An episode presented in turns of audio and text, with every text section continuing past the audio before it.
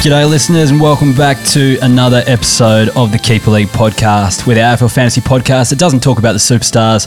We only talk about the lesser knowns and the players that are going to bring value to your draft and Keeper League teams. My name's Hef, and I'm joined by my co-host Kaes. How you going, Kaes? Not too bad, Hef. You? Oh yeah, not too bad. Now, since we've last spoken, um, I hear you're a premiership player, mate. What's the what's the go there? Uh, yes, a couple of weekends ago, the Mighty Cats won the B grade flag. Uh, so That's the Walkerville Cats. For Walkerville Cats. So no, it was good. We uh, got up in a really tight game in the prelim. Uh, we were lucky enough to play on a Friday night at Glenelg Oval, which was pretty sweet. It was it Friday night? Was it? Friday night, Glenelg Oval. We kicked off at six o'clock. The, the A grade followed us at eight, and the uh, the buzz was absolutely pumping it at the bay. It was sweet. So uh, we managed to get over in a tight one there, and then uh, we played Gepps Cross in the grand final um, at where was it? Kenilworth Oval. So a big deck, um, tight game in the first quarter, and then we kind of uh, just slowly put them away in the second and third, and uh, could really enjoy the the fourth quarter, just uh, soaking in the the, the uh, premiership success. Now, I, I didn't see your game because I was um, prepping for the prelim, which we will try not to touch on too much tonight because I've only just got oh, over it. we can go into that prelim in detail.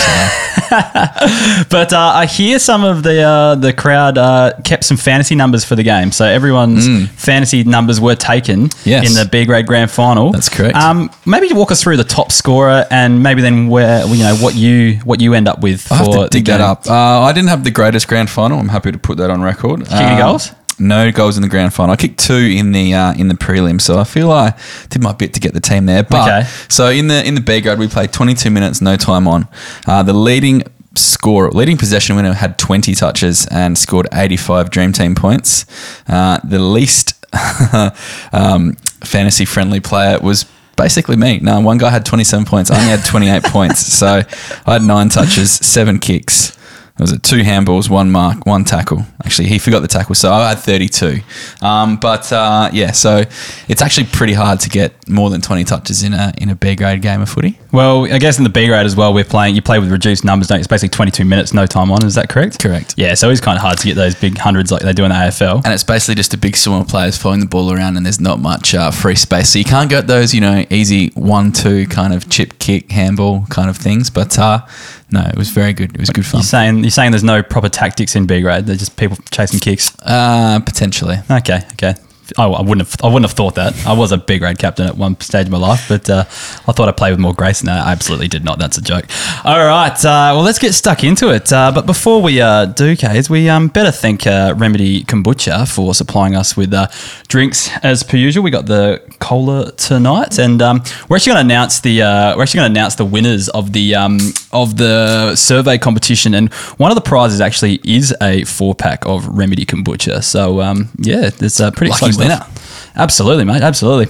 All right, so uh, we'll get stuck into those winners actually. So let's. Uh, We'll go with the third prize first. Well, let's announce the uh, winner of the Remedy Kombucha. That's a four pack of Remedy Kombucha. Do you have the names in front of you, Kaes? I do, yes. Who's, who's won the four pack Uh, of Remedy congrats Kombucha? to Stuart Ward. You are the lucky owner of a four-pack of Remedy Kombucha. Well done, Stuart Ward, and I'll endeavour to get all these prizes out uh, in the next week in or this, so. in this four-pack? Uh, yeah, look, I've got a. I think there's a carton behind me. I think if you can see them just over there. So uh, there's uh, some few, uh, two two slabs of cola left. So yeah, definitely get some cola.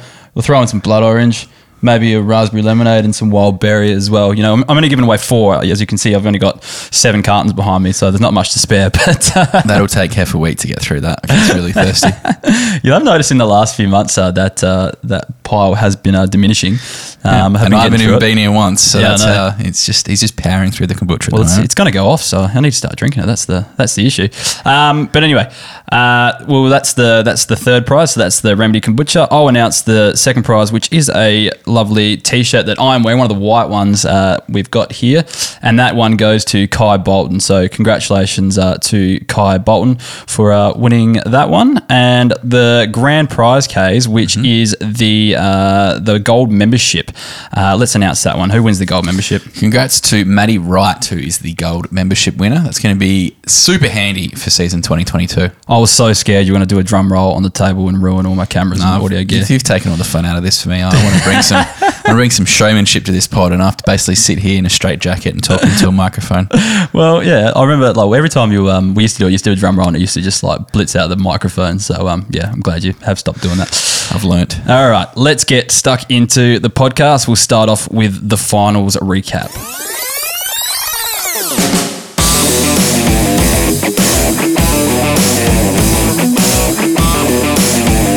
All right, let's get stuck into it. So, what we're going to do in the finals recap, we're just going to go through the order of teams where they finished. So, we're going to start off with your mighty Bombers case, and we're just going to talk about a few players that uh, um, that stood out that might be relevant in keeper league teams uh, next year. So, I did uh, most of the heavy lifting, lifting for this one, case. So, I'm going to talk through a few. Go for it. And I want you to just kind of uh, give me your thoughts on uh, a few players here and there, okay? So, Sam Draper case. Yep. Had the game of his career in their final. Had 121 points, uh, 44 hitouts, I think it was, against English and Young. So not the best ruckman to you know go up against, but uh, still a solid hitout for a younger player. And his uh, what's his second like, full season, I guess. He spent, he spent a lot of time out injured as well. Um, but yeah, he was just good around the ground. Took some vital possessions of the ball as well. Um, I think owners would be pretty excited, wouldn't you agree, Kaes? Oh shit! Yeah, he played awesome. Is that all we got to say? Oh well, like, yeah, I was just saying like, we were like it was it was a funny game that one. We watched it. A few guys went to the pub to watch it together, and um, yeah, like he was one of the reasons that we were in it in the first half. I think if we kind of capitalised on a few of our, um, you know, forward entries in that first half, it could have been a. A, set, a different kind of game, but the dogs just kind of um, showed their class in the second, and um, obviously ran us down. But yeah, he was one of the he was one, he was one of the guys who who really you know you were looking at it and being like, yep, if we're, we're going to lose today, but um, the future's bright.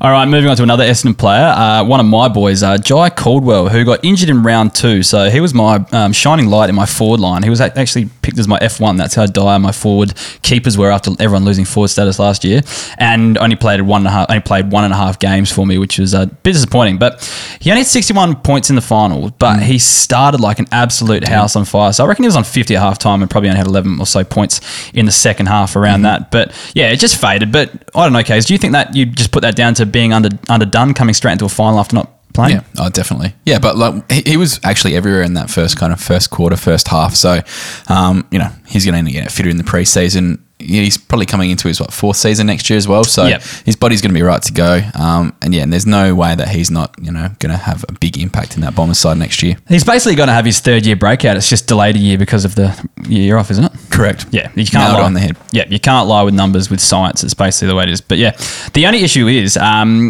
he was a forward mid this year. Um, I pulled a couple weeks ago. I scraped all the champion data positions. So what's on the AFL website? Um, what champion data have all players currently classed as? He's currently classed as a midfielder only by champion data. So that's a bit of a concern for owners, but um, look, we'll we'll worry about that when we get to the position changes next year. Let's not worry about it too much right now. One of I'm going to call him one of your boys, Kaes. I, he's I actually think I had him. I owned him in more leagues than you did this year, but uh, you've always been a big fan. That's George Hewitt. So he had 106 points uh, in the, his final. So they lost to Jitos in the first round by one point. I was watching that at Brew Boys, which is where I pretty much live anyway. Um, so people should have guessed that anyway. But uh, yeah, 106 points in that final. But we got to kind of you know work out that Kennedy was out in this final through injury, so that kind of let him kind of step up a bit more in the midfield. But uh, he finished off the year well. Um, he averaged 97 from his last three, but you'd think he would lose defender status, wouldn't you? Quite possibly. Yeah, I'd have to see the splits. Now he's probably going to move clubs by the looks to Carlton. Correct. Now you had him. We did a cro- uh, crossover pod with uh, Dawson, the Pod Pod, Yep. um, the other day, and you were quite high on him for next year. Do you want to talk us through that? Um, yeah, well, I suppose my thinking was they're obviously bringing him across for a reason. Um, their midfield's been a bit average the last couple of years. They need someone to come in there and um, you know help out probably Cripps and Walsh in there. Um, I think George Hewitt's been one who probably a couple of years ago he was starting to develop. Then he hit some injuries, and um, you know this year we've seen the rise of, or even last year, you know, Rowbottom came on the scene. Then we've seen um, you know Warner, Gulden, all these guys kind of take it to the next level. So they had to throw Hewitt on the half back line. Um, he's always kind of been a you know a bit of an inside player. The scores have never genuinely been there where you're like, oh my god, he's a he's going to be a premium. But um, you know, we've seen this year when when Matty Kennedy went in and played that inside role at the Blues, you know, um, he scored pretty well. Like his back end of the season was super hot. Um, if George Hewitt's coming across for that pure reason, I think that he's one who could um, easily score quite well. And if he can sneak and sneak a sneak on and keep and hold that uh, defender status, sorry, um, he could be a real um, handy kind of buy low option. I don't think he does hold that defender status. Unfortunately, I didn't actually check the champion data um, ranking for him, but uh, yeah, I don't think he actually holds it. But I guess my concern is, and what you've kind of brought this up now, I think a couple of times you brought up the other night. Do you think there's room for him and Matt Kennedy in the same side, or do you think you know? T- sorry, more so to I guess they're definitely playing the same side, but do you reckon there's enough for them to you know score fantasy wise in the same side? What do you think? Well, they're going to have to have you know three guys starting on ball, so you assume it's going to be Walsh, Cripps, maybe Hewitt, maybe Kennedy. Yeah. I don't think anyone else is ready to go in that midfield. Like Setterfield hasn't really set the world on fire. You know, Fisher's skinny. Um, you know, they've got all their swag of half forward flankers. So I think if they need that grunt guy, which they've brought him in for, um, I think he, he can be the one that can score. Yeah, no, I, I, I don't doubt that. I don't know. I just I'm a bit skeptical, but you know we saw him score at Sydney, but I think he scored better when people were missing and people were injured. That's all. So I'm just a bit concerned about that. But I think if he's getting paid the money he's going to be getting paid, uh, he's, going to Carlton. Everyone's missing at Carlton all the time. yeah, true. He's going to want to stand up. All right, I'll move on to GWS. So they lost the following week to uh, Geelong to finish what sixth on the ladder. So there's only one guy I really want to talk about through their finals campaign, and that's another one of your boys, Kaes. Mm. That's Sam Taylor. So I want to ask, and I'll, let, I'll, just go through a few things, but I want to know if you're still taking him as early as you said you were uh, next season, because I my, my point was he's a key defender, and he's yes he's had a couple tons, but uh, he he was kind of littered between scores of 50 and things like that, and his two scores in the finals were 67 and 29. So these are when you're coming up against good competitive sides, you're gonna have to play your lockdown role. Mm-hmm. Does this still deter you for next year? Um, I think finals is a different kind of ball game for, for defenders, especially. Uh, I think he will only be better freed up as well uh, at some stage. I think he's like a, a natural intercept defender, so uh, that'll take time for him to kind of um, move into that role. But look, when did I say I'm taking him early? I would have thought I said I took him midway through a draft. Is I, that early? Is it? No, I think you said like I think you were kind of sarcastic. I said how early are you going to take him? I was like I was like first second round. You were like yep, but I'm not sure if you, how serious you were about that. It's more that you were just so hyped up after he turned I was pretty up. hyped up. Yeah, yeah. Uh, no, I am still keen to take him. Like obviously I'm not going to take him in the first you know five or six rounds, but look midway through a draft of ours who we take you know 16, I'll be looking around that eight because you know especially if your team's good, like um, you know he's going to play each week, and if he can turn up four or five or six times next year, um, and you know, we're still playing, you know, rolling lockouts and that kind of thing, I think is a great option. All right, we'll move on to Brisbane now. A couple of players I want to talk about for Brisbane. So um, Oscar McInerney. So I reckon he's done enough this year to cement himself as a, as a ruck one in most keeper league sides. So I think that was pretty obvious anyway. But there was some doubts, um, especially early in the season. We didn't score too well. Then I think he had a few uh, bit of an ankle injury that kind of hampered him a little bit. But uh, yeah, look, um, he averaged 91 from his last five games, and I just can't see Brisbane rolling with anyone as like a backup anymore. Um, uh, Archie Smith retired. Um, there's not really a lot going around on the list. I'm probably missing. There's another ruckman that I'm missing there, but I can't remember. Um, Fullerton. But, What's that? Tom Fullerton. That's right. And he just plays as a ruck forward, really. So, um, yeah. So, I, I, can see him rolling out as the number one ruck. So, I think he's going to be, you know, pretty decent going forward. You happy with that assessment as a as a ruck one? Yeah, I think so. I, I don't love him as much as like if, if we were starting a, a brand new draft or you were doing a redraft. Yeah, he's not someone I'd be really targeting at all early or anything like that. If you got him, you know, your old theories when you're doing a redraft is you know take Ruckman basically as late as you possibly can. Maybe you'd look at him then, but he's not even someone as a, for a keeper that I'd be super excited about to, to own long term. I'd be happy if I had him just you know for cheap. Um, but yeah, no, I don't love him. Is my my point. Oh, fair enough. Um, Charlie Cameron. So I harp on him about him all the time, but uh, he had back-to-back 80s in both the games in uh, in finals. So yeah, like I said, I talk about him way too much, but he's just someone who's always available in drafts and he provides you with good cover. Uh, he started pretty slow this year, but he came good towards the end. So he did that kind of just you know a bench player that you loophole on when he kicks a bag of four or five and you know tons up. So he's a pretty handy one to own just for for those instances, really. Uh, moving on to Geelong, who lost to Melbourne in probably just slightly more embarrassing fashion than Port Adelaide, but only just. Um, I think they lost by 81 points. But actually, they were actually in the game for some of it. So, I don't know. You could argue some of that. Yeah. I keep rehashing this anyway. I can't wait to talk about the next team. Uh, I've only got a few players to talk about. But anyway, uh, Rhys Stanley. Um, he is the ultimate tease as a ruckman. Wouldn't you? Wouldn't you agree? Yeah. Um, look, he had a quiet week, uh, week one against Port Adelaide, uh, racking against uh, Ladhams and Lycett, so it's not the easiest task there. But then he had 123 in week two of finals against GWS, and then had a respectable 77 against Melbourne. That was against Gawn and Jackson, so two pretty handy ruckmen there. Um, look, if he's best 22, he's I reckon he's a handy fantasy ruckman, but it's just do we see the Geelong ruck uh, department changing? So you know, do they fast track someone like Shannon Neale or I can't even say his name, Paul Sitzapoulides? Is that his, say his name? The Greek Sapatilius. Sapatilides. Um, he had a big game in the last round of the VFL. I think that they actually were able to play, or was it actually in a scratch match that they were able to play? I think um, with the COVID restrictions. So he absolutely starred in one of those games. So they were talking him up as well. But I think the kind of oh, the trade rumor, not even a trade rumor, but trade suggestion that people have been floating out is um, Peter Ladhams to Geelong mm-hmm. in a, in a in a bid to into secure a number one ruck spot. Um, what do you think? I, I know the answer to this, I think, Kaes, but I'm going to put it to you.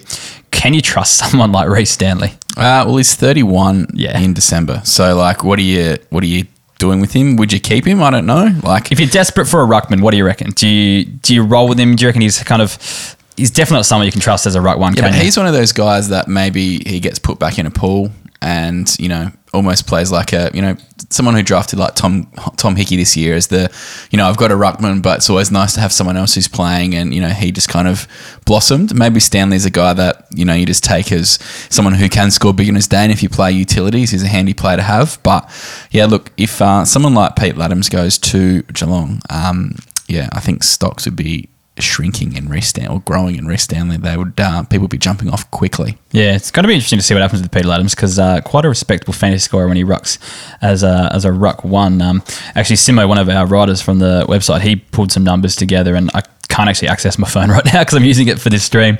But uh, it was yeah, some he worked out all his numbers rucking solo, and they're absolutely ridiculous. Mm. Like when compared to rucking with Lycett. So yeah, um, if he does get the trade, I don't think he actually wants to leave Port Adelaide, but Port of Adelaide have said no, nah, explore your options. So um, it's a bit sad, but uh, yeah, we'll see what happens with that one. Um, talking about Port Adelaide now, we'll get stuck in. So the first uh, player I want to talk uh, about. Uh, now, something else you talked about on the pod pod the other night. Yep what time did you leave the prelim final? Uh, just after half time, Kaes.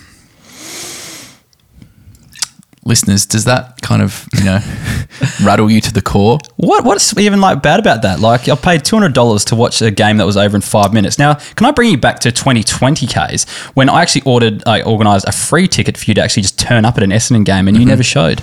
It's because I was celebrating my team's success. You my, lost my actual team. You lost. You didn't. You didn't lost the grand final. Yeah, exactly. So you could have gone to the game and gone back afterwards. Plus, you weren't even playing. Please, you weren't even playing. I was the runner. oh yeah, sorry. So the runners need to be there. So I don't know. I that's, know. That's I know what it's called when you're you part can, of a team. You can criticise my support case, but uh, look, at least I went to what uh, 15 games this season and yes. uh, paid two hundred dollars to go to a prelim. Yes. Plus, I reckon I've spent probably 25 grand on going to watch Port play over the last 10 years or so, 12 years or so. Don't question my support, mate. Do not. Okay. okay. All right. Uh, let's move on to Riley Bonner. Um, 67 in week one of finals. All right. 129 in the prelim, though. So you know, pretty shocking start in the first one. Well, six seven's pretty respectable for him, I guess. But then absolutely went bananas. Probably one of Port's best players in the prelim, despite some of the heat he copped uh, on the socials for one act that happened. Um, but anyway, uh, he seems to have cemented a spot in the side this season and actually started to put up some half decent numbers this year. He averaged 77 from his last five games of the season and also had 104 in round 23. Um, always looked like the fantasy type. He just could never really cement a spot to kind of get going and couldn't gain that momentum. Now, I had written here Dawson potentially coming to Port Adelaide, so that is out the window. So I think uh, Bonner is going to be held in good stead. I think he's actually got a bit of potential going forwards. What do you think, Kaes? Um, yeah, I think he's got some. He's got some tricks. I thought he would have come on maybe a year or two ago. So he's just kind of a bit slower, um, slower developer. But um, yeah, you've got some serious talent through the wing, half back, half forward, where you want to play those guys. You know, Amon, Bergman, as you said, um, you know, Rozee, Butters, Duursma. You know, you've got some some speed. So, um, can they all just fit in one team and score well all together? Would be my big question. Yeah, probably not. I don't think. Uh, with too many, like, like you just said, there's too many of those types. I really don't know where they're all going to sit. And if it, like it does happen, like someone like Bergman will push up to a wing and that'll just kill his defender status. I think he's almost lost his defender status mm. going into next year anyway. So that kind of sucks anyway. So um, I think Riley Bonner is definitely destined for a halfback flank. I don't see him playing anywhere else. I know he was trialed as a wingman in like round one when he did his hammy mm. and didn't play for a long time. But uh, yeah, I don't I don't think that's going to be the case. I think Bergman's going to cement that role Do you reckon that Dawson didn't go to Port because there was genuinely no place for him to play?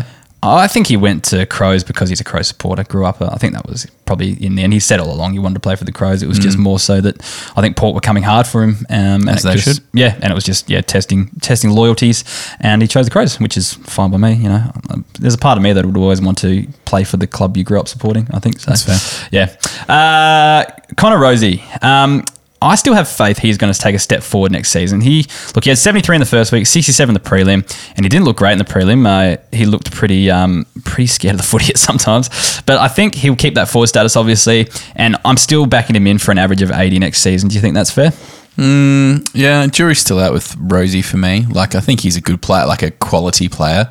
Is he a fantasy player? Would be my question. My yeah, my thinking is like well, I think at the start of this year, everyone thought he was going to move into that midfield. Um, I think that's probably not going to happen going forward. But what will happen is he'll keep his forward status long term. I think, and that's probably going to be more more vital than him going into the into the midfield and being a huge you know hundred plus averager. I think him as an eighty averaging forward, I think is probably going to be better for us as fantasy coaches. Don't you think? Then a 90 averaging mid. Yeah, that sort of thing. Like, you know, I guess I likened him to Chad Wingard, who's never been a huge fantasy scorer, but when he was playing at Port, he was playing in the midfield and just getting 22 touches and mm. scoring 80s and stuff like that. Mm. You know, if you didn't want, you don't want, I know Chad Wingard's always been a forward. He's never lost forward status, but there was probably a, a, a period where we thought he might, and that was looking pretty grim. So, yeah, um, I think if Connor Rozee can maintain that forward status, it's going to be pretty handy for coaches. Um, on to the grand final lists now. So we'll talk about Western Bulldogs first. Not a lot to talk about here, but uh, uh, Tim English. So he was good in his first two weeks of finals. Uh, had 78 versus Essendon and 84 versus Brisbane. And this was rucking solo, though. And then Stefan Martin comes in the side and he has 56 against Port Adelaide and 67 in the grand final. Now, it sounds like Stefan Martin's going to go for another season. I don't know how much his body holds up, whether he just stays injured the whole season and then comes in and plays finals again. Who knows? Um, as an owner case, what are you doing with Tim English? Uh, if he's keeping his ruck forward status, I'm not super concerned. Yes, it would have been nice for him to, you know, be a you know mid 80s ruckman like he probably should be, but at the same time, um, he's kind of proven that he's a genuine threat up forward. You know, they're still not going to have Josh Bruce um, next year, so he's going to be, you know, him and Naughton would be the you know the two big guys up forward. I think. Um, I think, unfortunately, they, he hasn't really proven he's lately he's the he's as good as a ruckman as he should be. Like I still think like he's still young enough that he could come on another you know year or two and, and get a bit more size and just a bit more confidence in the ruck. But I think yeah, the DPP status with, with ruck forward I think just makes him easy hold if you are an owner. Yeah, I agree with that forward status, and that's actually something I probably forgot about a little bit. Um, that yeah, I would be holding him if he had forward status too, and because he probably will end up at number one ruck as a number one ruck um, throughout periods throughout next season, depending on injury and things like that, or just form and stuff like that. And you know, he's, he's shown potential that he can be a good scorer. It's more so that if he is rucking with someone else, you're gonna want to have another ruckman in, in the wings to Yeah. play it, don't you? I tend to agree. Yeah, and you probably want to exploit that forward status too. That was probably one of the hard things me owning Ladhams this year is I had him handcuffed to Lycett and I could just never exploit him up forward because the only time he was worth playing um, was when Mm. He was uh, rucking. when he was rucking solo and you had to have him in the ruck. So Yeah. yeah, didn't really work out. Uh, moving on to the Premiership team, uh, Melbourne. So, uh, Alex Neal-Bullen is the first player I want to talk about because, um, look, he had 105 against Brisbane and then 67 against Geelong and then 89 in the grand final against Western Bulldogs. So, um, he plays a high half forward role, but he gets kind of forced into that to connector role because I was watching um, Brayshaw and. Um, Who's the other winger? Langdon. Um, Langdon on uh, on um, Saturday night, and they work so hard defensively that kind of they all push up, and he kind of gets brought up to that wing role. And if you look at his heat map, it looks like he's actually running up and down at wing, but he's definitely playing that forward, that half forward role, and he kind of yeah gets kind of played into that connector role, and gets a lot in the middle of the ground. So um, as a forward, I think he's going to be super super good value in drafts next year. I'm not sure what his popularity was like this year, his ownership percentage. I think it was up there towards the end, but it's hard to tell when that comes down to waivers, and you know if they're leagues like us that play uh, that don't play waivers, um, you could be there. So you're a fan of Bullen? I am, I, but I don't think he's really going to, you know, slide in too many drafts either. I don't think. I think No, you know no. people who are who are pretty avid football watchers have appreciated how good his year has been. So I think, and he might even go a bit higher than he probably should as well, just because you know he's coming off some good scores late in the season, especially you know a good final series. So um, you know, one if you can get involved, but at the same time, I think maybe don't go as high as he potentially goes this year. Yeah, I'm thinking that. Yeah, I don't think he's going to slide or anything like that. I think he's just going to be available, like to be taken there, Mm. Yeah. and he'd kind of be almost like a first or second round type pick uh, in, a, in a league like ours, considering forwards are that hard to come by. Mm-hmm. Won't be a huge scorer, but you know he will pop up with the 80 every now and then and be pretty handy. Um, moving on to Bailey Fritsch, so he had a great final series, really. Um, kind of robbed of the Norm Smith in a, in a way. It's kind of hard, not really, but Anyone can kick goals, mate. You got to get it to him.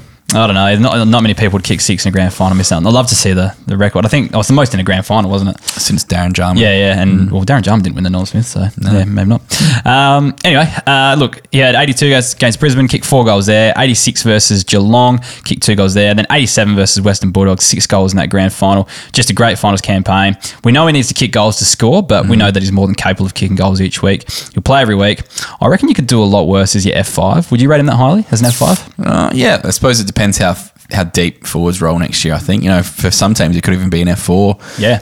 Possibly even F three. I suppose with the guys that you are so reliant on goals, you always get a bit worried. You know, um, he's kind of like a bit Charlie Cameron style, where you know he will score well and he kicks a kicks a bag and he needs to be on. So there is that kind of worry for me. But at the same time, look if you can get someone and you can ride him, um, you know, against weaker teams like North or the Crows or something like that, when you when he's a chance to kick a bag, um, yeah, definitely definitely you can have a piece of him. He's basically like a, a quasi key forward, like a semi key forward, and he plays like one because he just he's kind of mark lead kick type thing, but he's kind of just not as tall as the other ones. But yeah, he was scoring the same way. Um, one of your boys, K's Luke Jackson, um, didn't have a massive finals campaign fantasy wise, but he did have 83 in the grand final. I just think he's going to be a great player, so just hold on to him if you can. I think he still might be a couple years away from fully kind of developing, and then you know playing under next to Gawn, there's always going to eat into his scoring a little bit. But I think once the, the kind of changing the guard actually properly happens in a, a couple years time, he's going to be a gun. And another one that didn't score huge in the finals was Trent Rivers, but he just plays the right sort of game. And I'm just tipping a breakout season for him in his third year, you know, the magical break season. I think the one takeaway from Melbourne is that they've just got so many good young players. Like, do you think they could be on the verge of like a Richmond Hawthorn style dynasty? Do you reckon it's possible for a team like that? if they can keep them all, because like even guys like you know Sparrow doesn't even need to touch it much in the grand final, but I think he's a great player. You know James Jordan couldn't make it. They got some really good kids. Uh, you know, add on Kozzy Pickett, who could be anything. Um, Jackson in the ruck. Their mids are still young. You know, Clayton Oliver, you know, probably what 24, 25. Like, still so much time for them to, to dominate for years to come. Absolutely. All right, that's our finals recap. And now we're going to move on to our hits and misses.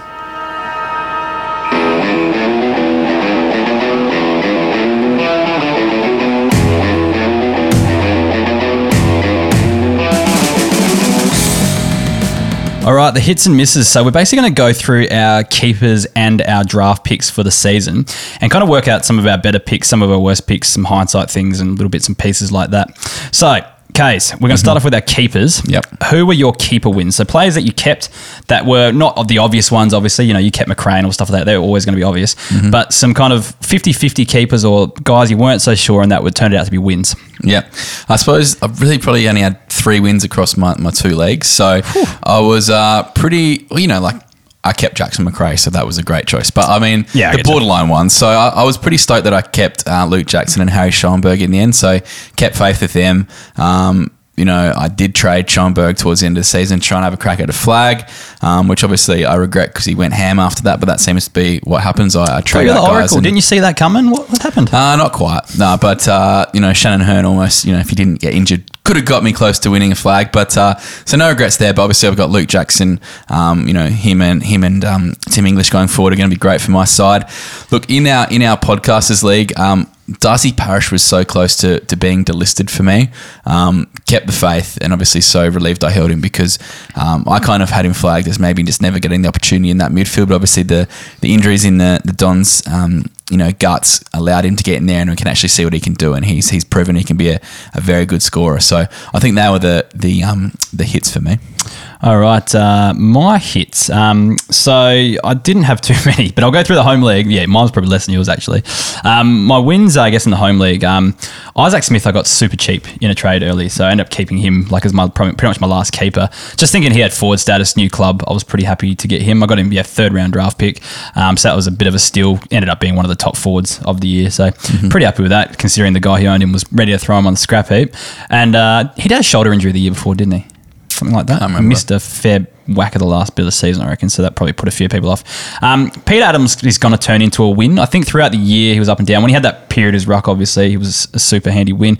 Um, and I think he did have one or two good games rucking in tandem with uh, Scotty Lycett. But I think if he gets traded, he's going to end up as a big win for me. Um, and in the podcasters league, there was just um, oh, a couple. So Zak Jones is always on the verge of being thrown back to the pool. Uh, kept him, and I guess he was handy enough. And just uh, he's always going to be a keeper. But Daniel Rich, I just didn't expect him to go as big this year, and he was kind of on my you know D four D five because my defenders did roll deep, but he ended up being one of my better ones for the year. So I guess I'll just throw him in there, a, bit of a special mention. What about your losses, case? Uh, well, I'll start off with two losses that were because I didn't actually keep them. So they were in my squads last year, and I probably should have held. So in our home league, I had Willem Drew. Um, obviously, he had a really bad um, run with injury last year, so it was just for me one of those ones who um, you know threw back on the scrap heap. But I think it was hard to make a case for him to be a keeper in our 16 league. But obviously, he ended up you know having a great season.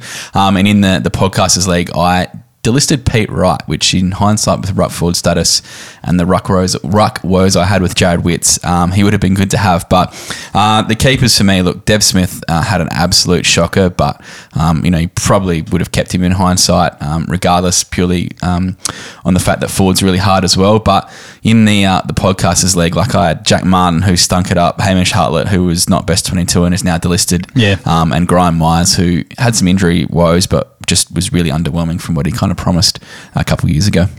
Uh, losses for me, uh, quite a few. Um, so Nick Coffield and Dill Stephens were the biggest ones for me. So I ended up keeping Dylan Stephens over Brandon Ellis in the end, thinking uh, I, I didn't think I didn't think Brandon Ellis, I didn't think Dylan Stephens was going to average more or anything like that. I just didn't think Brandon Ellis would have a 90 plus season again because he'd only done it once. And I figured there'd be, you know, people like Rowell and Anderson kind of taking over a little bit more. Um, and so I was happy throwing back. Also, I just had a glut of midfielders and I had no forwards. So I didn't want to go into a draft with basically no forwards. So had to throw him back. And that was a bit of a loss, but it kind of he he kind of came back to what I expected him to be towards the end of the season and then got injured um, as well. So, and I think the changing the guard will happen with those kind of younger midfielders coming through because he's getting on a bit, Ellis. So I definitely regret it for this season, but because I'm not going to keep Dill Stephens either. So it was just a throwaway. Uh, why yeah. did he stay at Sydney as well? Yeah, I don't know. Yeah, because he's not going to get too much of a run there, especially with some of those youngsters coming through. Madness. Yeah, I got no idea. But um, and then I think in the losses in the in the podcasters league, um, Tom Rockliff was a big one. So I don't think he played a full game for the whole season. I think it's two subs and then injured in the twos. Is that what happened? I think what happened. Yep. So yeah, someone I kind of expected to be a hundred plus average um, for when he played. There was always whispers he wasn't best twenty two. I wouldn't have been surprised about that, but I just think I thought that there'd be injury affected games and stuff like that where he'd come in. And then my sneaky thing was I thought he'd get a farewell game at the end as well. So I thought it was still going to be okay. But he was just too um, cactus. yeah, too injured, too cooked, uh, too many injuries. Um, so that kept him out. Um, and just another one, Tom Hawkins was someone I kept, which probably there's a few other options I could have gone with. Um, I kept him because he had the forward status, obviously, because um, they were they were scarce, but it kind of just didn't pay off. I could have done better in the draft and kept an extra midfielder or something like that. So that was another one that probably went through. All right, let's get to our draft, Kaes. Now you've actually got every draft pick you've made across two leagues. You want to go through all of them? I'll just be super quick. All right, cool. So in our home league, I uh, took Rory Sloane with my first pick. So um, that's player 200. Um, look, I think he was solid. He, he almost got close to winning me a flag in his last couple of games because he pulled out a couple of big hundreds towards the end of the season. So I think that's a, that's a good pick. Uh, Tom Papley went pick two for me, which is obviously went too high. He had a stink of a season. Uh, Jackson Nelson, I was pretty keen on at the start of the year. Uh, he was my third pick. Big loss there. Took the punt on Will Phillips um, because you know there was a bit of hype around him. You know, Yeah, high draft pick, and he kept sliding because obviously Gulden went early, Campbell went early, and I was like, look, if I'm ever going to have a have a have a crack at someone like him, I just thought it sat right in in in hindsight. But look, obviously he just didn't come on. But I still think there's a future for him, uh, fantasy wise. But you can't um, keep him in our side. Won't be Yeah. keeping him. No, Yeah. but uh, you know, We're going to keep 16, just to explain it, we're going to keep 16. It's really hard to keep first year players in our Unless league. they're really showing something. Unless they're absolutely like Yeah. dead set guns, because you're throwing back usually someone who's averaging 80 or so um, in place of them. That's all. Uh, then I took Dylan Moore next, who was a big win for me. He's um, almost becoming one of my favourite players. I just love the way he goes about it, and could even be sniffing around the um, you know a keeper spot if uh, if my forwards don't work out next year. Uh, then I went Cam Zurhaar. He was a loss. He was too con- inconsistent, but did come home strongly. Look, Shane Edwards was what pick 272. I think that's all right. He was good cover for me. Never Ah. actually was fieldable, but like you're just someone who you could bank on having as a mid cover You've got win written here. Uh, mid, mid only the average 65. Sorry, I can't call that a win. at pick 272. Like, sure, like you can claim you can claim like how late they are, but like everyone's got late draft picks that are pretty decent. Well, that's a win in my eyes. It's subjective. it's not- how so many- is, is Chris Main a win at the next pick, being one of the best averaging defenders last year? Depends the way you look at it, because like the way I look at it is like you weren't going to keep him beyond this season. It didn't win your flag, It almost won me a flag. It got me into a grand final. You can't be any closer. but like if everyone drafts that way, hmm. like without looking for a, a future gun, if they just go, look, I'm going to draft a guy that's going to be around for one year and average 80, like that would be pretty competitive. It's like hmm. Geelong each year; they're hmm. competitive because like they just keep topping up, but they don't quite ever grab the talent to actually get them to the next step. And that's what, what, what I see you've done in your draft. Uh, but when I'd already drafted what Papley, who's young, Nelson young, Phillips young, Moore young, Zurhaar young, I think I, at that point I can actually go. All right, I need some guys who are going to play each week, Sure. and score well. They're losses though. They're- all those ones above are losses too. Chris Maine was not a loss. No, the ones above that are losses. That's what Uh, I'm saying. Tom McDonald took next. I think he was a huge win. He started off the year super well. Uh, one of the better averaging forwards that year. Uh, Paul Hunter, I tried to grab s- for some ruck cover, but he was horrible. Uh, Dave Cunningham, uh, RIP, did his ACL. Feel sorry for you, Dave. I do love you. Mickey Gibbons was pretty average. Um, next, Josh Rotham. Uh, he was picked 340. Uh, he was pretty good for me. He put up some big numbers as a defender. He's sniffing around the, the keeper as well. Uh, then Callum Sinclair, who was fine. He played a couple of games for me, but didn't give much. Look, then we upgraded. I, we managed to upgrade Aaron Naughton and Ben Keays. you don't have to free. talk through these ones. These aren't draft great. picks. What They're- about what about rookies? They're- well, they're upgrades. So you drafted them last year. Yeah, so Yeah. but then I took Go Kane, rookies, Kane. Farrell first, which was too early, and obviously he did his ACL. I thought he could be a sneaky chance to to get some good games at Port. Just didn't quite put the scores on the board. Uh, Nick Cox went next, who I, I love. He's going to be a, um, obviously retained as a rookie. Then Jeremy Sharp. Um, what was that pick four sixteen as a rookie? That's so a great that. pick. I do like that one. Out of your draft, like I don't love your draft because I don't think you're getting a lot of keepers out of them. And you didn't win No, a I'm not gonna get a lot of and now keepers you've, out of them. Now you've com- you've got a real low draft pick next year. So I don't know how you, where we're going to go. I'll draft well again. Don't worry about that. Hef. No, no, you Uh, seem to draft took- better when you have higher picks. Like Then like I took Shannon year. Neale, who didn't play much, um, and then held Chad Warner and Jarman Impey, which are great. So I was actually pretty happy with my draft. Yes, I'm not going to get a lot of keepers out of it, but um, I thought my starting 16 was good enough to, to give the finals a shake and give it a shake, and I almost got there. See, I finished third last year in our league, but I, I, I didn't. It's not like it's, it's not a tank. I just didn't think I was going to win the flag, considering the finals I'd lost. Uh, sorry, the forwards I'd lost, and how good the top team who was. Like he was just his in the bag all year. So that's kind of why I went more speculative and tried to get instead of getting someone I know is going to get a seventy or an eighty, I tried to get the next big thing. A lot of them didn't pay off, but, But, you've um, still got I still got- 16 keepers than me.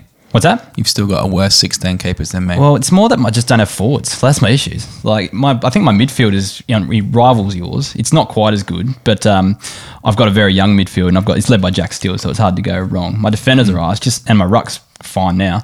Um, I just don't have any forwards. That's the issue. Do we need to go through your whole? Just want to go through a couple of your um, Yeah, the sure. podcasters league. Podcasters League. The your best one- ones. The one that I well, I drafted pretty well at the start, and then it kind of all fell away. But I took Jack Ziebell with my first pick, and everyone laughed at me. Yes, my logic from why he would score well was bad, as you're going to pick apart in a second. I know, but look, he had back forward DPP and was amazing. So um, screw everyone who was laughing at me. No, great pick. great pick. Just your reasoning for picking him was different back then. Uh, pick two, Isaac Cumming. That's another massive good win. pick. Another great pick. Pick three, Jordan Clark. Obviously No. a big miss, but then I've managed to take Nick Newman at pick four, which I think was great. Kennedy was a big. Matthew Yeah, Kennedy was a big Kennedy at six, and then Not a lot after, that, that. not a hell of a lot after that. Like Caleb Poulter at pick three twenty might might make the keepers just on a you know perspective kind of base. Um, Harry McKay's around there too, so um, yeah. Apart from that, I, I thought I did well early because I was really lacking in defenders. So uh, to pick up you know Cumming Newman, um, you know, is going to be great for for my season for my team futures. My team's future, sorry. All right, uh, I'm just going to go through my wins. So my biggest win was Karl Amon in the first round. So you passed over him, um, went for Rory Sloane, and I guess a, a few people were just like, why the hell are we picking Karl Amon?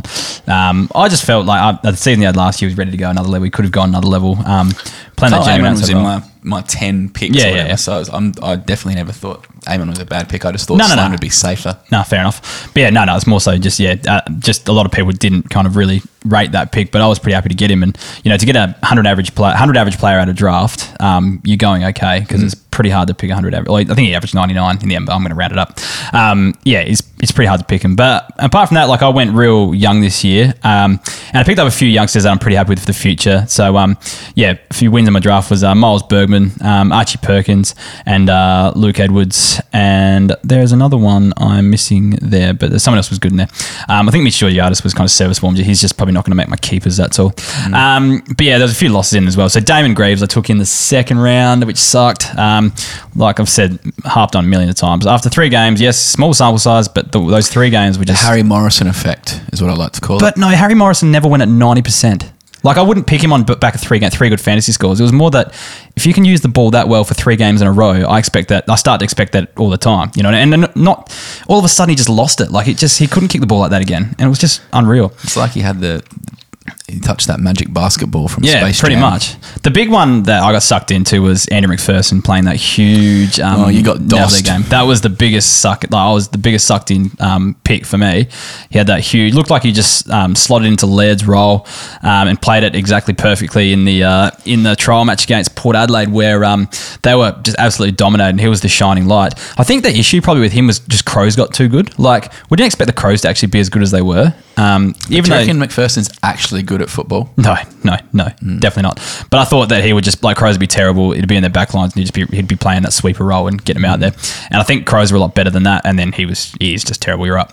Um, so yeah, that's a few of my losses. And the podcasters league, um, yeah, like Higgins and Sloane, I took earlier. That was serviceable because my team was you know probably his last chance at a crack. So I'd lost two grand finals in a row.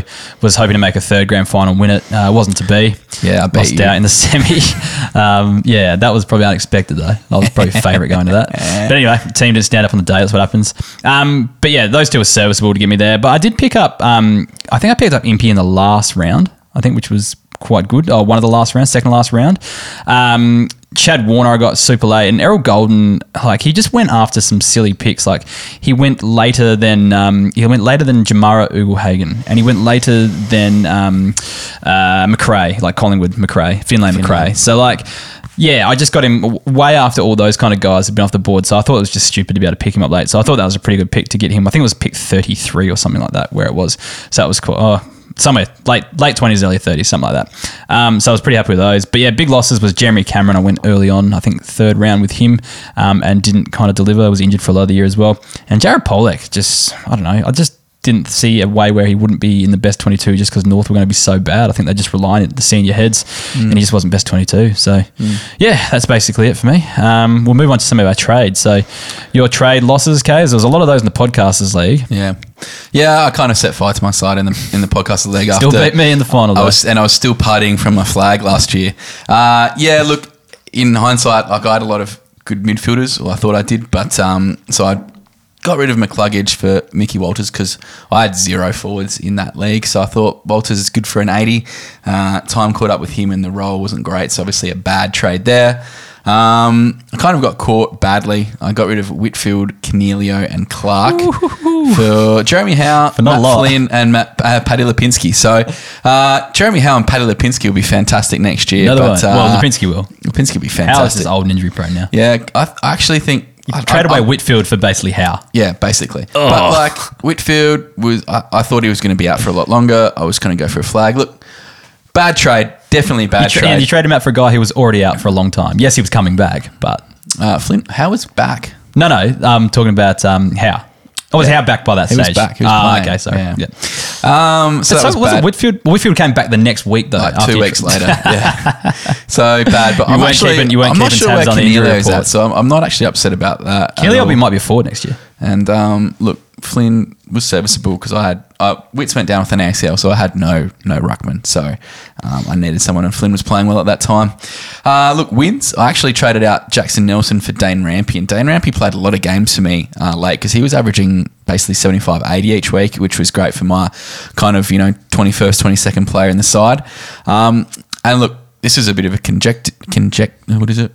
50-50 one. But look, I go. traded out Jack Bowes and Harry Schoenberg, um, brought in Lockie Hunter and um, Shannon Hurn at the tilt for a flag. So I needed a good uh, or a solid forward, and that stage Schoenberg wasn't really showing too much. Um, Bowes was on the decline, and Hurn had been not, notching up hundreds for fun. So um, unfortunately, Hurn didn't play in the prelim or the grand final, but uh, yeah, definitely helped me get to to the pointy end of the season. So I think that was a, a fair trade. I didn't really make uh, too many You didn't trades. make any trades. Oh, no, I made one. I traded a third round pick for Isaac Smith, so that was handy. My issue is um, preseason, I'm too busy writing articles for AFL.com.au, doing all those social clips, uh, planning the podcast, recording it, editing. I just don't have time to get on those group chats, Kaes. Is that right? That's You've my got issue. no time. None at all. Got no time to be on our group chat, Hef. Nah, not at all. Um, so yeah, literally, I'm like working on this like every night of the week. Essentially, I'm still working now. You would have seen my. I'm working now too. I mean, It's actually live. People can see this. I spent all day setting up these cameras. But anyway, um, yeah, you don't see what goes on behind the scenes. But anyway, um, yeah, look, I made a couple trades. Um, there was that one, so that was okay. I did also trade. Um, I traded Isaac Smith out in, as well. So both my trades involved Isaac Smith. Traded him out for Trent Dumont, um, just Mm. thinking that he's just a bit younger. Um, like you know, Isaac Smith's got one more year. I'll get another three, four out of Dumont, and hopefully he can recapture the form of 2020 or his fantasy form of 2020. And basically, if he's not injured, he, he should go Mm-hmm. Fitness- okay. Fitness issues for Yeah, Froggy. Yeah. exactly. So um, I just thought that was a bit of a, a tiny, tiny upgrade there. So I think it was that. Um, in the in the podcasters league, I, th- I didn't make a trade, but I think you are the only one who makes trade in the podcast league. So you're that one guy that actually takes it seriously when everyone else is just kind of going that way. I just like trading, and no one likes trading for some reason. Well, it just doesn't benefit you half the time. That's the thing. Like, Who cares? Yeah, I know. I know for you fun. just like getting new players, but I want a flag. I'm just still partying. I'm like Libba in like Vietnam after the flag. I was going to say after just partying I wonder what Libba's doing this week after Saturday night.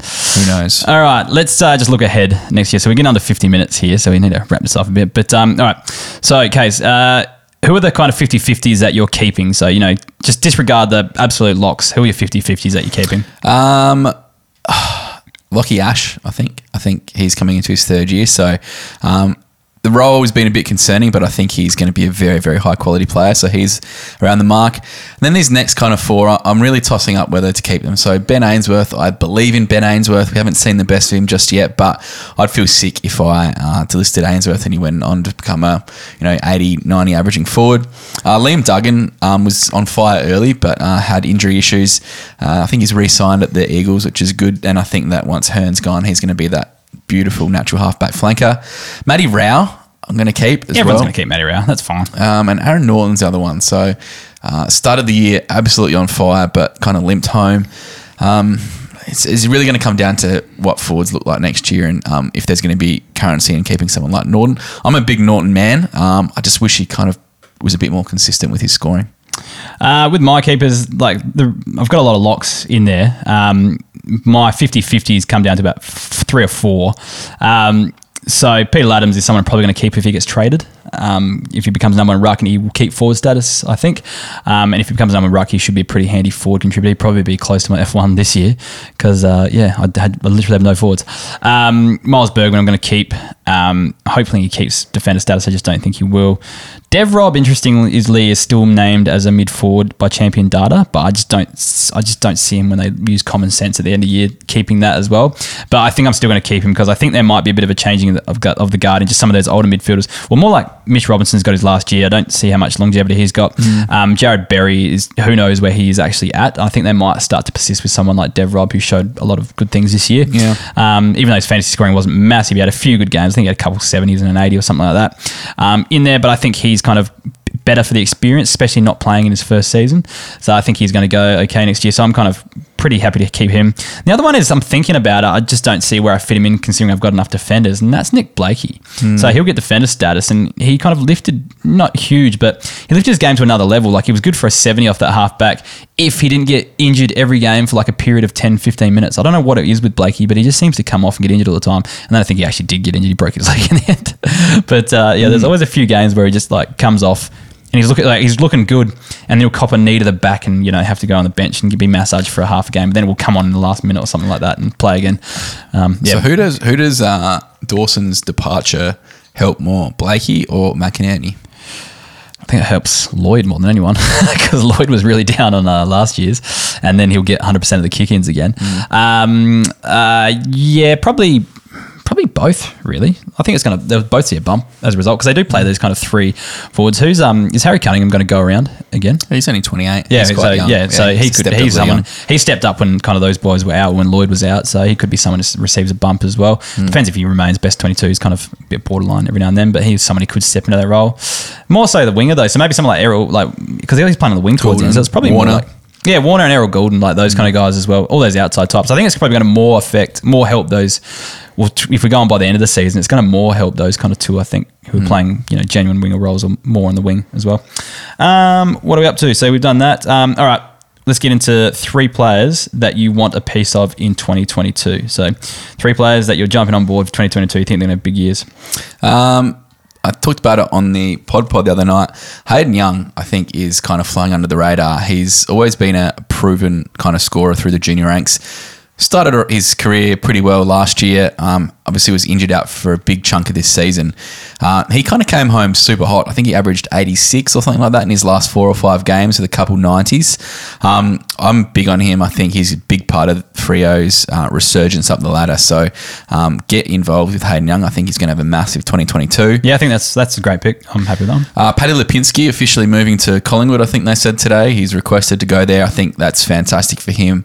Um, he's a genuine ball winner and potentially his, his use isn't always the best, but um, I think he's going to get a lot of midfield time at the Pies, and I think he's going to seriously, seriously improve next year fantasy wise. And and just on that um, Jordan Dawson thing, I think Justin McInerney is one who um, is just going to keep getting better and better next year. Hopefully, he can um, get some back status involved in his life from a fantasy point of view. But um, yeah, they're the three that I'm quite keen on next year. Uh, two of mine I've already mentioned already, the three that I am keen on. But uh, Trent Rivers, I mentioned in the Melbourne, so I'm, I'm keen on him to go to the next level next year.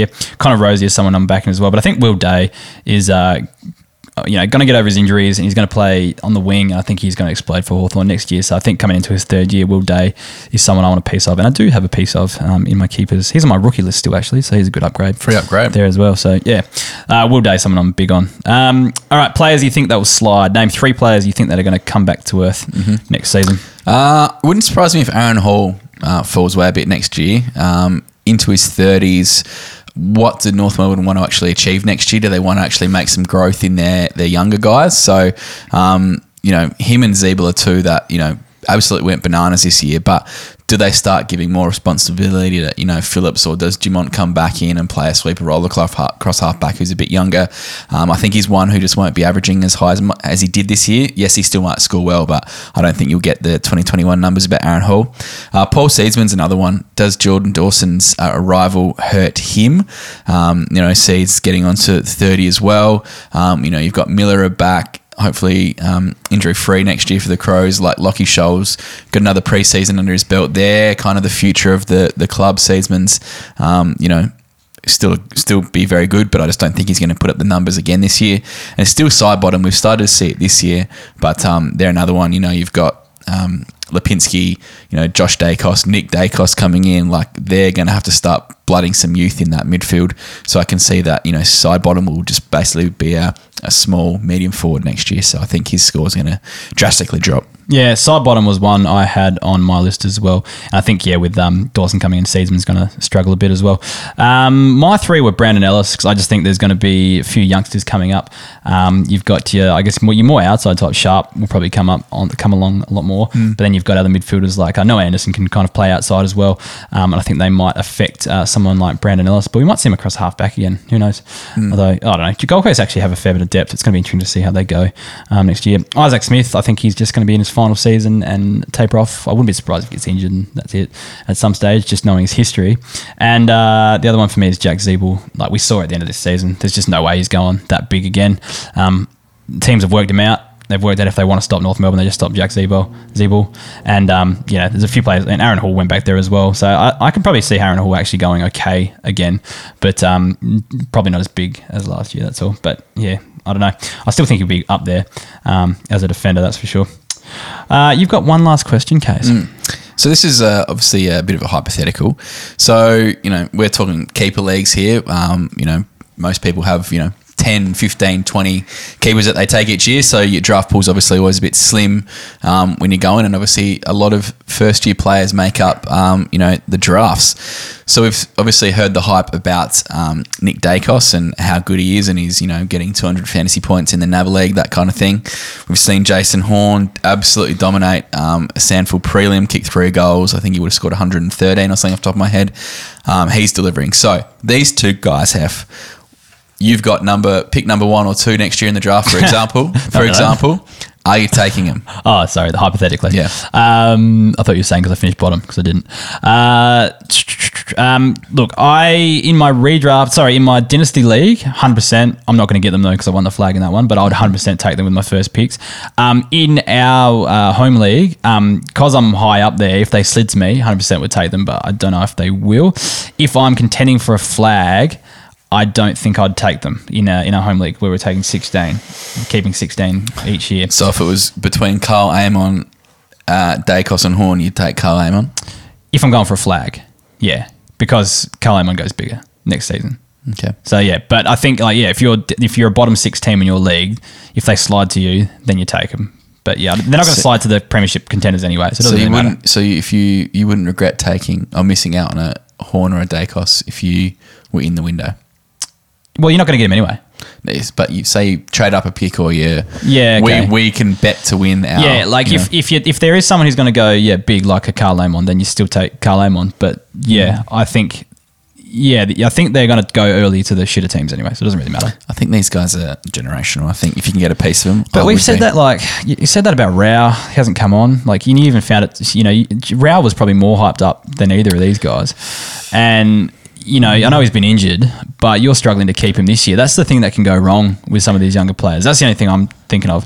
But you know, it's not often that you get someone like Daicos No one's who- looking back on taking Sam Walsh at pick one.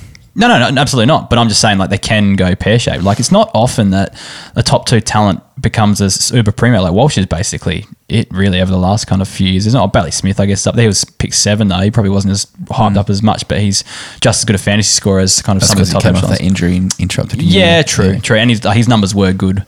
I mean, so on. But yeah, it's, it's going to be interesting. I think you could if you if you need to play it safe to kind of get a good scorer for a, for a flag, then you probably it's probably smarter to do that. But I think if you're down the bottom, you take a punt with them. So yeah, you take them with your first picks early. Yeah, that's just the way I look at it. All right, uh, let's move on to the listener questions.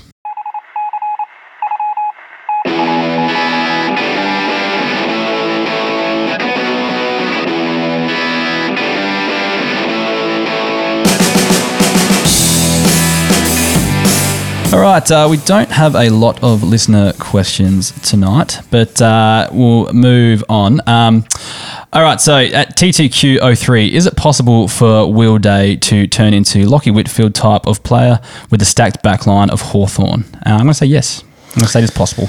Uh, it's possible, but I'm still not sure. Like I think, like Sicily, Jiath, um, Bramble now. Um, who else is back there? Impey, Day, um, Scrimshaw. There's abs- an absolute plethora of ball winning, intercepting kind of defender wing types. You know, you could even throw uh, Dan Howe in there as well, who had a pretty good season this year. I don't know, like he could be, but at the same time, there's a lot of very good players in that in that Hawthorn side. So I'm just not sure whether you're going to see that. But what about, like- scoring from like like Lockie Whitfield's a pretty elite scorer. know, is is Day going to be an elite scorer? He looks a similar type of player, put up similar type of junior numbers. There's every chance. I don't know if he will. You, will, you can't say he will. There's no absolutes, but there's a good chance he will be, I think. What do you reckon he'll average next year?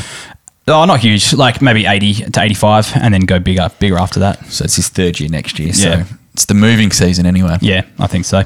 Uh, Dottie asks thoughts on Charlie Constable. Um, apparently looking elsewhere for opportunities. Where do you think he could land, and what could he average? Cheers, fella, fellas.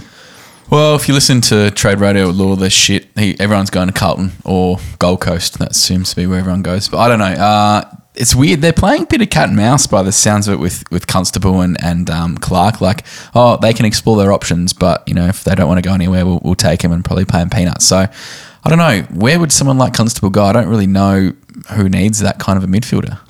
Yeah, I don't know. And like, like yes, he's shown he's been a good fantasy scorer, but there's so many good fantasy scorers out there that just don't cut it. So you look at someone like I know Fiorini came in and rocketed back up to kind of you know a good scoring option, but there's just like a player like him who yes he can score, but there's no guarantee he's going to be best 22 long term, and he could be looking down the barrel of being dropped at any second. So I don't know whether it's if if you can you make the same case for Constable. I think you kind of look I kind of look at him in some of those ways as well. Like if he's not in the best 22 now, he's probably one of their best younger talents they've had in a long time. I know it's Geelong. Geelong's a horrible team to even say that about. Yeah, Like, but like you, I don't know. You look at Fior, like Fiorini, and you think he'd make the Gold Coast side as well. So I'm just trying to rack my brain who, but like I think he's one. You know, there's a few guys around at the moment. I think like Brodie, Will Brodie. You know, the same kind of guys we mention each year who are who have proven they're good fantasy scorers. They just are at the wrong side. Who was the player that went from GWS to Richmond to someone else? Anthony Miles. Did he go to Gold Coast as Mm. well? Who was just a gun fantasy scorer, but just couldn't crack it. Like I, I think I can kind of see Constable being one of those. Maybe I don't know. Like one of those guys that just everyone talks about each year as being a gun, but then just can't quite cut it. I don't know. Probably a question we can't answer just yet until he moves somewhere. Yeah, we have to wait and see where he goes But it'll well. be interesting to do the the pod when after the the uh, the trade period to kind of you know reassess where people are out there. Yeah, all right. Uh, Nathan Quarrell, uh, is it too early to send out a hit on my league commissioner who still hasn't coughed up the prize? Um, no, it's not. Depends what the hit is, though. I guess.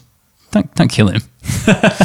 man, people need some cash, man. Just like kneecaps or something. I But don't know. like what most most most most prizes are like five hundred bucks worth and stuff like that. You know, that's if you've been budgeting for that, and you know, Christmas is coming up. You know, people need their cash. okay, yeah, It's un-Australian. Yeah, so what? You, if you're a league commissioner and you haven't paid out the cash that you're holding, that's not actually your cash. That's dodgy. You sound like it sounds like a scene out of Chopper or something like that. I don't know. Kaes just Mate. keeps saying cash. It's cash. I don't own a baseball bat, so like whoever it is is safe, and I'm the biggest pussy gun around, so I'm not hitting anyone. I can guarantee you that. All right, last question, Kaes. Uh, it's from at Blackson. Hi guys, we're having some issues in our league with uh, with coach engagement. Being the off season, do you have any suggestions how to entice offending coaches to be more active? And at what point of no contact with the league do you have to replace them as coach? So this is Blackson. He's in our league, and this is about me, Kaes. Maybe.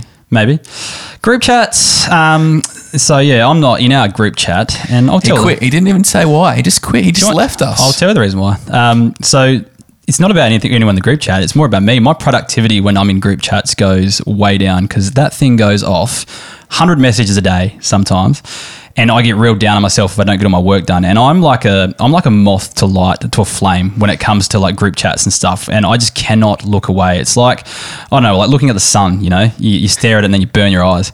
I just can't stay away. So I had to actually just take myself off. And it, it does concern me because I do a lot of research in the um, and through work and stuff and do a lot of training. I do a lot of research in the kind of mental health field. Big strong link between device addiction, which is a real thing. Um, you know, the serotonin, the dopamine, the, the things that you know creates in your brain. Um, with these apps and stuff that do actually engineer to act like poker machines and addict you in the same way by you know creating delays. So you know you scroll down and you wait for the notification that gives you that kind of dopamine hit. The, the sounds the noises they're all studied scientifically studied to actually kind of addict you. I need to get these things out of my life to focus concentrate and i guess be happier overall. So that's why i do it guys. So what do we do when we can't contact you? How do you know when the draft is? I reckon I text like everyone in the league, like on a like a weekly basis. Like not everyone, but I reckon like because I'm not super close with everyone in the in the comp, but um the ones I am close to, like four or five, five or six of them, I would be in regular contact with. Yeah. Um, but when we do our starting a keeper league pod, you always go, you need to have guys who are fully committed. Are you committed, Hef? That's what you want to know. Do I set my team every week? Uh, I assume so. I don't know. You, you're, you're, that, you're that bad. I, I honestly don't know. I throw out a few trades. I set my team each week. Um, I had a good back in the season. It was fine. You did. Yeah, You really I- ruined your whole tanking plan. I know as well. I did. Um, I needed I needed You could have got you could have got Horne or Daicos, and you decided to win games late. I don't I don't tank per se, but like I just I, I take punts in drafts when I don't think I'm going to be a contender. But if I've got the players, if I got the cattle that are fit, because my main issue this year, I had 12 injured, I think at one stage, which is you know your whole bench type thing, and you're really running on fumes. Um, I just couldn't field a, the team I wanted to. But when I had everyone fit and firing, I kind of proved that I can I can win. I just need a few forwards, and I'll be okay. Why don't you do that app where you have only got like ten minutes a day to look at one particular app, and once you use it, you can't open it again? Sure, but why not just not look at it? Come back to the, come back to the group chat. Hef. What am I going to do in 10 minutes? Who can we stirp about Port being shit and losing prelims Oh, you can by like do that. 100 Just send, me, points? send me a tweet. It's fine. Just do that. I've got uh, I've got Twitter on my my, uh, my laptop, so yeah, I'll uh, I'll still answer right, those. so we'll do a group Twitter chat. He can't tweet get out of that then. Yeah, definitely. All right, uh, let's wrap it up there. So, um, yeah, that, thanks for listening for another season. We'll be back around draft time, unless position changes come out beforehand, which I doubt they will, because no, that doesn't happen. Um, so yeah, we'll be around back around draft time, and we'll be doing a. We'll have the numbers up on our website, and we'll do a uh, mini episode for our members. Um, so make sure you sign up as a member if you're not already. Um, I think there was a few members that I've emailed about not being on the subscription program, and their memberships will actually expire um, in at the start of November if they don't uh, click the renew button. So if you're keen on renewing, just make sure you click that button um, there, and yeah, so that makes sure you preserve your membership at its current price as well. So if you're keen to stick around, do that. Um, if not, if you're not a member, head to keeperleaguepod.com.au and check it out. Click the membership button if you're interested, and also hit us up on our socials uh, at Keeper League Pod on Facebook, Twitter, and Instagram. All right, cool. I don't have to look at Kaes for like another month, so it's going to be great. So Are we Month hanging out on Saturday? Oh damn it, we are too. Are we driving to Renmark together? Uh, no, I'm going to go down Friday. Oh, okay, cool, sweet. I don't have to drive down with you at least. Thank God. Um, but yeah, we have to spend all Saturday together. But uh, anyway, uh, we'll worry about that when it happens. All right, see you folks, uh, and have a good off season. I Talk guess. to you in a month or so. See ya. See ya.